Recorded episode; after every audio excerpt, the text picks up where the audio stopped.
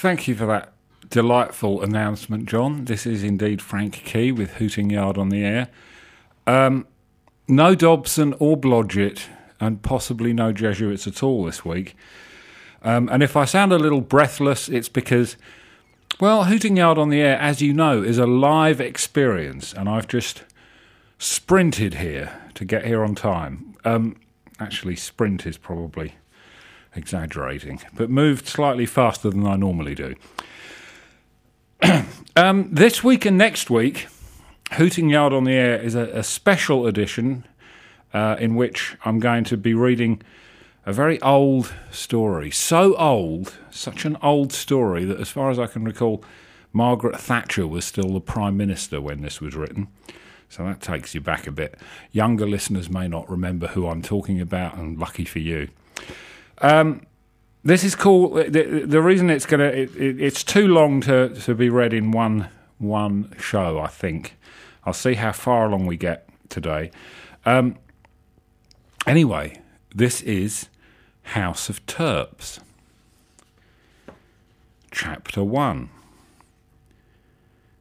If you drew a straight line between Hooting Yard and Bodger's Spinney, and your pen wobbled slightly around the halfway mark, you might, with a bit of luck, hit the spot on the map where, a century ago, Slobodan Kirpin planted a wooden flagpole in the sod and tied to it a rudimentary cotton windsock.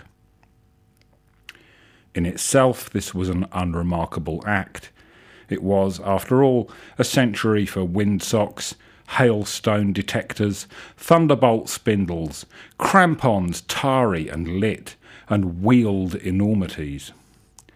What once had been a barren tract overgrown with knots of furze, bracken, and scrog was now the stamping ground of a collection of fanatical experimenters, each with a vision of incandescent truth. Why this mob of boffins had chosen so unpromising a site for the blooming of their delusions is far from clear, although the proximity of Hoon's purple hills, with their legendary aura, may well be pertinent. Whatever the reason might be, each of these palatially trousered half-wits had arrived independently at this place of downpour and desuetude, scouring the landscape for the opportunities to test their madcap theories. On a stroll across the land, the innocent observer would be beset by visions both arcane and incomprehensible.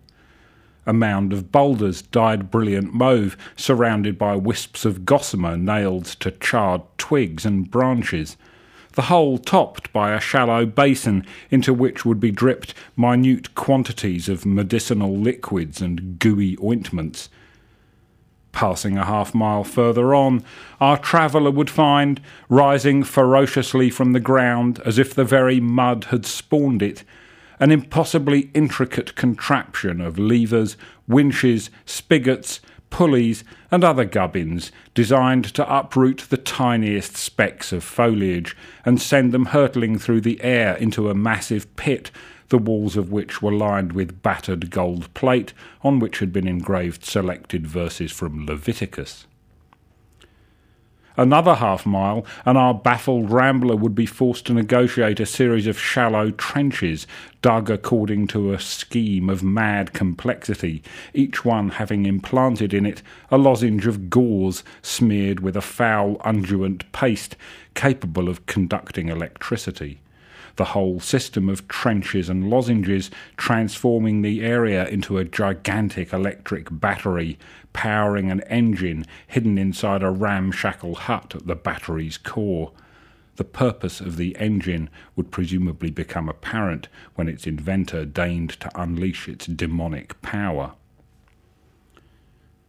Surrounded by these fearsome contraptions, Kirpin's cotton windsock, raised proudly aloft, appeared as little more than a sign of its creator's poverty of imagination. Yet truth sat, hunched and fretting, just over the, over the horizon. Can we doubt that Kirpin was well aware of the ramifications of his simple deed? Yes, we can. We must.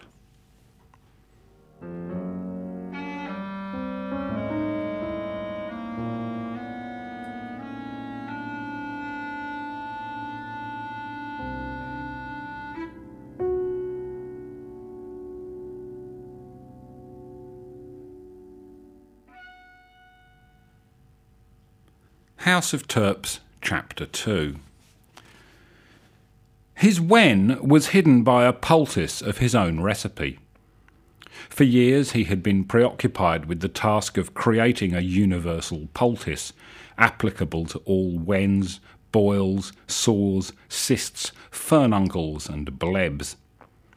The standard mustard plaster was to him a wretched thing, and he was determined to improve upon it in his late teens, while apprenticed to a rust scraping factory, he became obsessed with a future vision of apothecary shelves groaning under the weight of jar upon jar of his magnificent invention, Kirpin's improved curative bandage paste. During the long tormented hours he spent in the factory cellar, scraping at patches of rust with a variety of huge utensils, these dreams came crowding into his head until there was room for little else.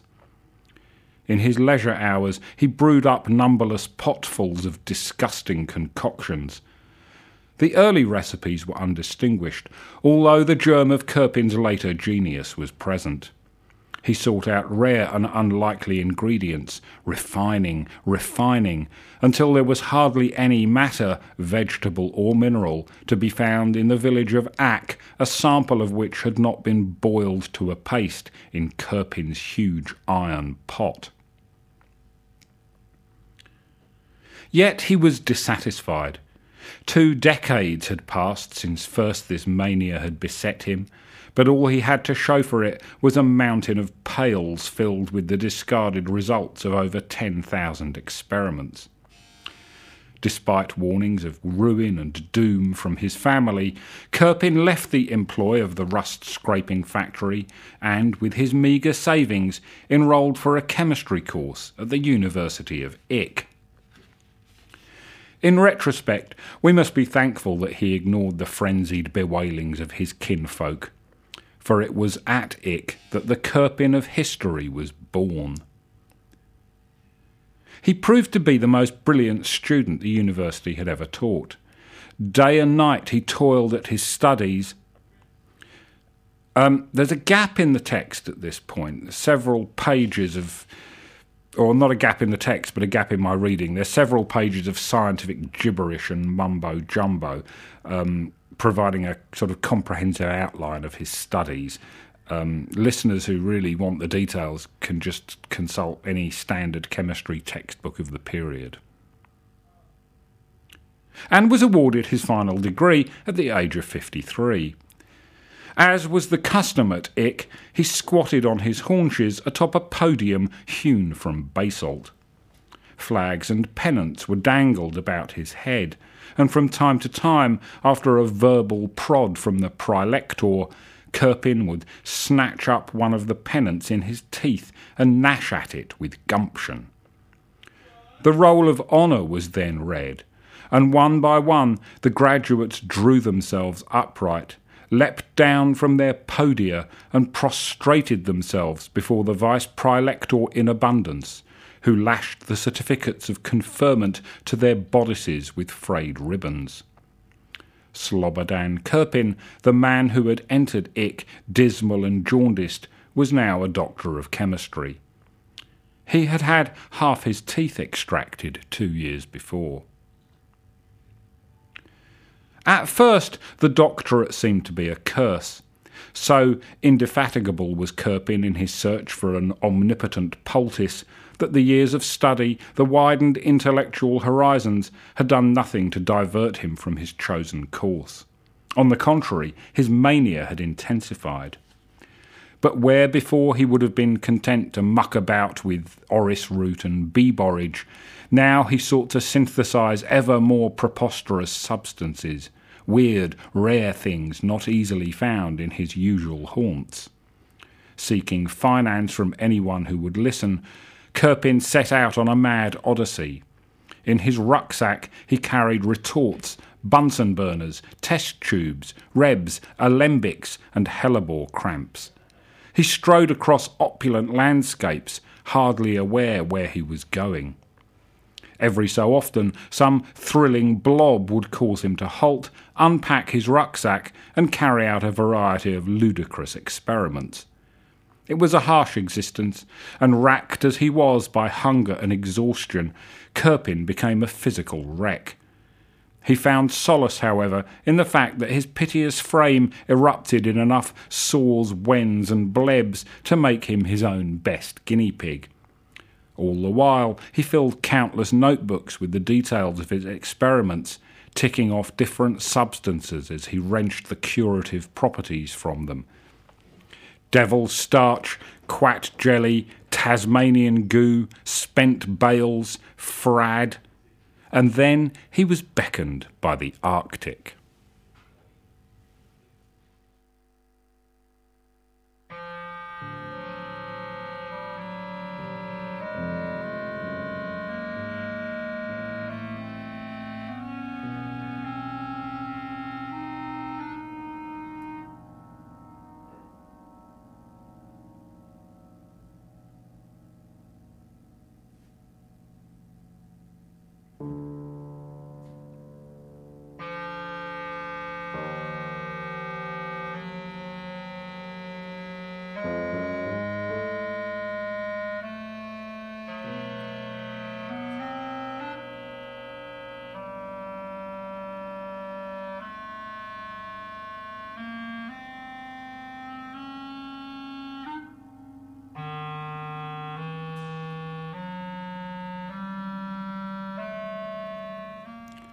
House of Terps, Chapter 3.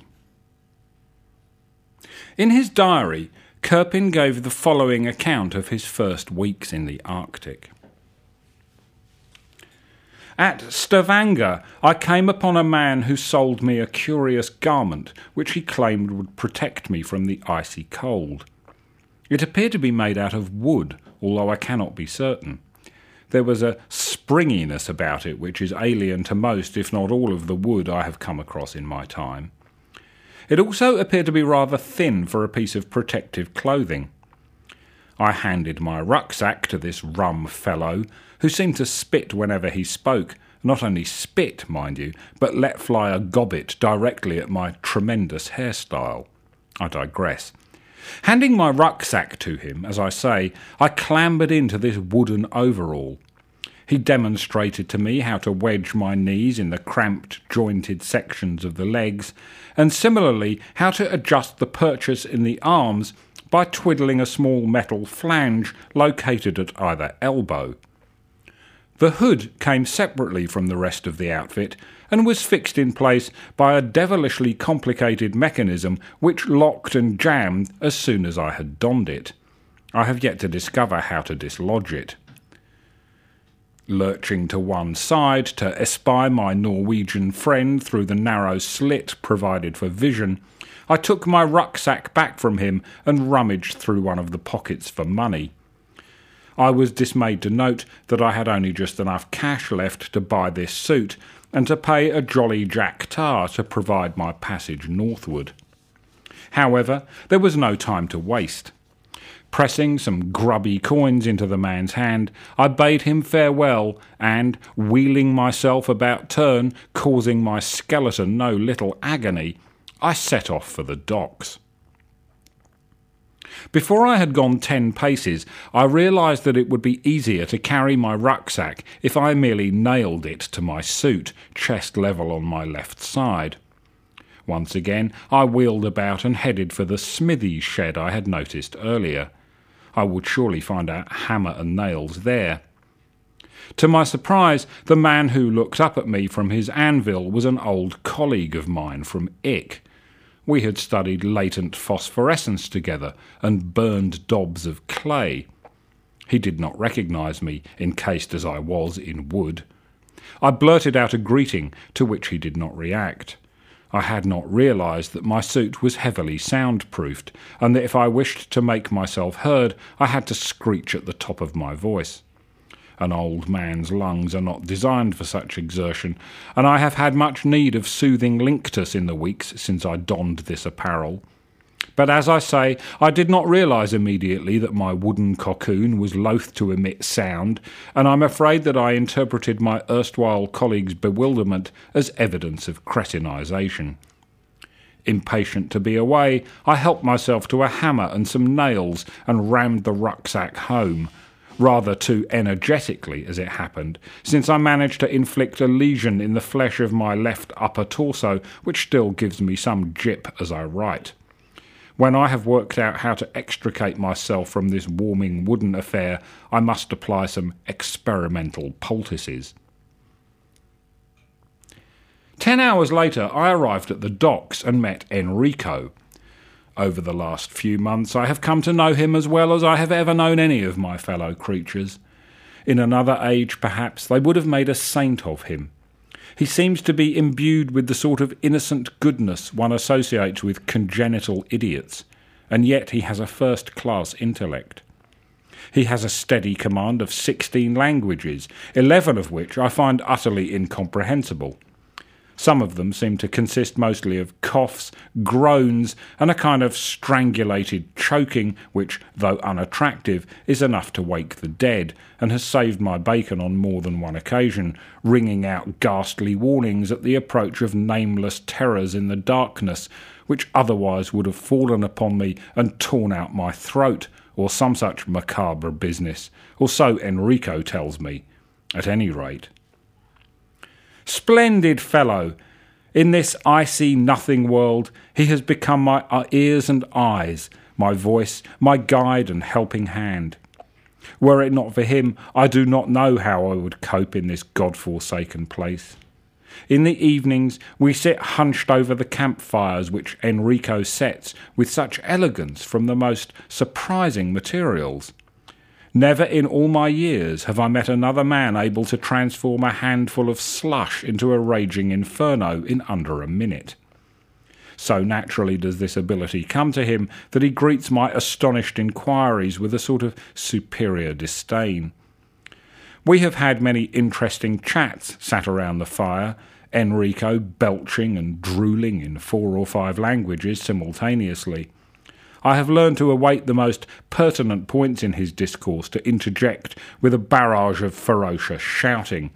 If I spoke any lower, my friend would not hear a word I said from inside my wooden world, and although my throat is red raw from the effort, I do not wish to deprive Enrico of the benefits of convivial discussion and debate. We have ranged over all sorts of subjects, and though I fear at times that Enrico is something of a cynic, he has a plentiful store of anecdotes which are both entertaining and instructive. I realise now how little I knew of life in a Norwegian dockyard.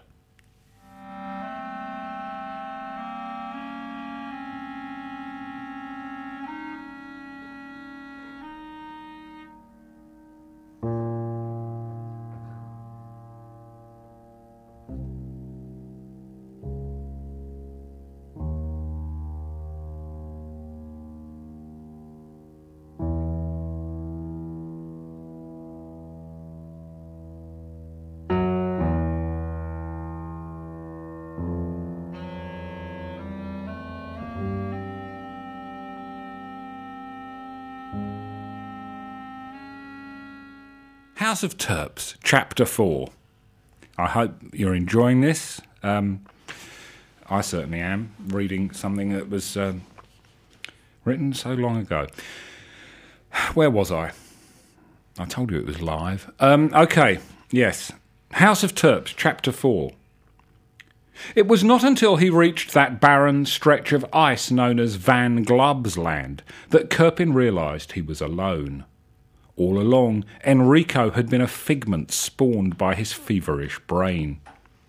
It is a testament to his implacability that once this truth had dawned on him, he was undaunted and trudged ever northward with renewed energy.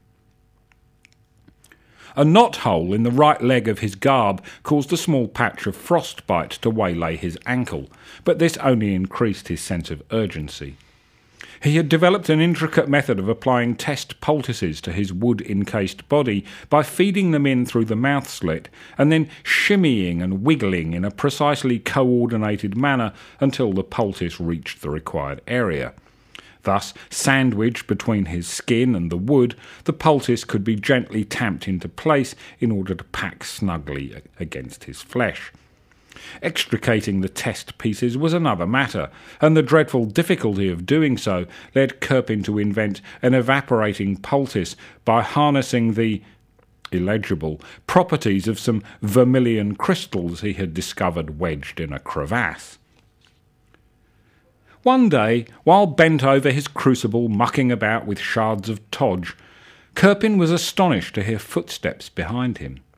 Spinning around as fast as his wooden suit would allow, he was confronted by an enormous creature, almost twice his height, burbling incomprehensible noises which sounded at once like the tinkling of glass and the hooting of a foghorn. It had appeared as if from nowhere. His brain pulsating, Kirpin wondered momentarily if this preposterous being was another product of his febrile imagining, another Enrico. And yet, as it continued to burble, tinkling, hooting, the truth of its corporeality became evident. Adjusting his elbow flange, Kirpin held out his hand in greeting. The beast was silent for a moment, then twirled wisps of cold blue fragrance around Kirpin's body. Beckoning him to follow, it turned on what could only be roughly be called its heel and waddled away. Hastily shoving his crucible and Todge shards into the rucksack, Kirpin set off in pursuit. The creature stayed well ahead of him, but once he had hit his stride, Kirpin was able to make a rudimentary study of its main features.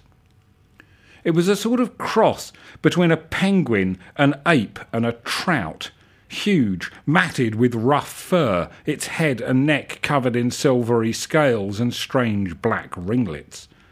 One arm tapered to a fin or flap, while the other was thick and hairy and ended in an almost humanoid hand. As it waddled onward, its massive bushy tail thumped along the ground behind it, sending up flurries of thin snow, which, settling, covered its tracks. It was the most asymmetrical beast Kirpin had ever seen, and yet he was aware of a tremendous feeling of kinship with it. After all, it was the first life form he had come upon in eighteen lonely months in the Arctic, and its presence overwhelmed him. He scurried after it with almost slavish eagerness. Two weeks later, having trekked across the featureless expanse, the beast, with its human acolyte in tow, arrived at a gaping pit. Turning to face Kirpin, the ludicrous creature tinkled and hooted, then suddenly hurled itself over the edge into the icy moor. The great chemist had no idea how to react. Peering over the rim, he could see nothing at all, nor did any sounds issue forth from below. The compass nailed to his wrist was broken, so he was unable to ascertain whether or not he had reached the pole. Once again alone in the vastness, Kirpin hummed his favourite hymn, then, with a certainly certainty born only of dementia, he threw himself after the beast into the pit. As he plummeted, his very being was invaded by bip and frummage, and then he lost consciousness.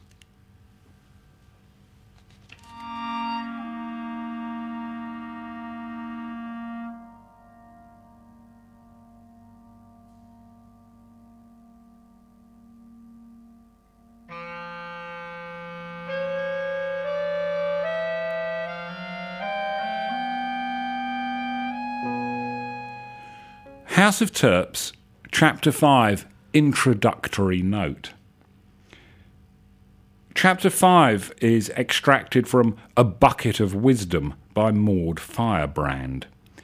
The text, which will follow, is self explanatory, but it's worth taking the opportunity here to retail a brief anecdote concerning Dr. Firebrand, which is unpublished elsewhere.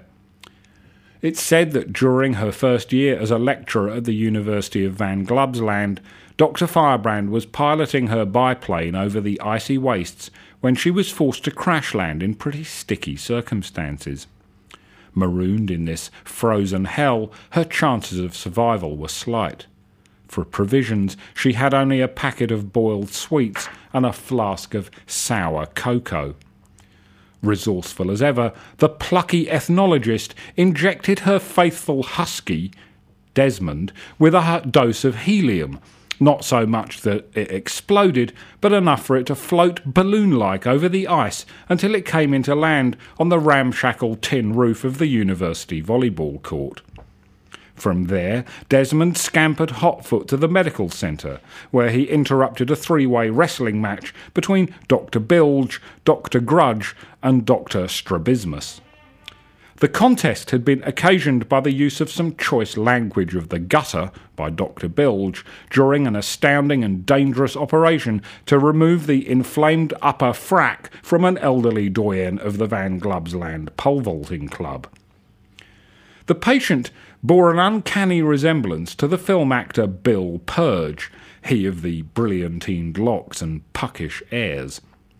Dr. Bilge remonstrated with the patient, screeching and blaspheming, and was bundled out of the operating theatre by his colleagues, who, leaving the inflamed upper frack throbbing venomously on a side trolley, proceeded to bash Dr. Bilge about the head with a variety of surgical equipment. So it was that a fortnight later, Dr. Bilge sought satisfaction by challenging his tormentors to a three way wrestling match, announcing that he would fight the pair of them simultaneously. He was on the brink of a veritable pounding when Dr. Firebrand's trusty pooch, Desmond, howling like a demon, entered the fray and brought the fight to an immediate halt dealing Bilge a few hefty blows to the head, Grudge and Strabismus hurried over to the feisty hound and, expelling the last remnants of helium from its body, scanned the message scrawled on a yoghurt carton tied around its neck. Shoving a dish of bone meal under the dog's snout, the two doctors scrambled their aeroplane and flew off to rescue Dr. Firebrand, making use of the map reference points given in the scrawled message. They found her half buried in the snow, sucking one of her boiled sweets, and monstrously unperturbed. Later, swooping in over the campus, their mercy dash completed, the airborne doctors were amazed to see Dr. Bilge standing on the roof of the university turnip warehouse, armed to the teeth with a blunderbuss and a sack of hay. Whatever demented scheme he had in mind was swiftly annulled, however. All of a sudden, an enormous anvil plummeted from the heavens, crashing straight onto his skull and propelling him through the roof and through the topmost layer of a mountain of turnips. And so he expired, mashed in among the vegetable he had adored since boyhood. But let us not dwell on his atrocious fate. All that calls itself human was hateful to him we must proceed with the promised extract from Dr. Firebrand's seminal potpourri, A Bucket of Wisdom. And um, as I said, that's the introductory note to Chapter 5 of House of Terps. Chapter 5, followed by 6, 7, and 8, will follow um, in Hooting Yard on the Air next week. That's the end of the show for this week. Uh, one brief note I think I should point out that um, just in that last uh, piece, there was a sentence, a phrase where I, I, talked about the message scrawled on a yogurt carton tied around its neck. I'd like to apologise for that. Um, we all know, of course, that the correct pronunciation of the word is yoghurt, not yogurt. It's yoghurt. Um, do remember that next time you're in your grocery. That's the end of the show. I do hope you've enjoyed it. Um, tune in again next week. Um, Bye bye.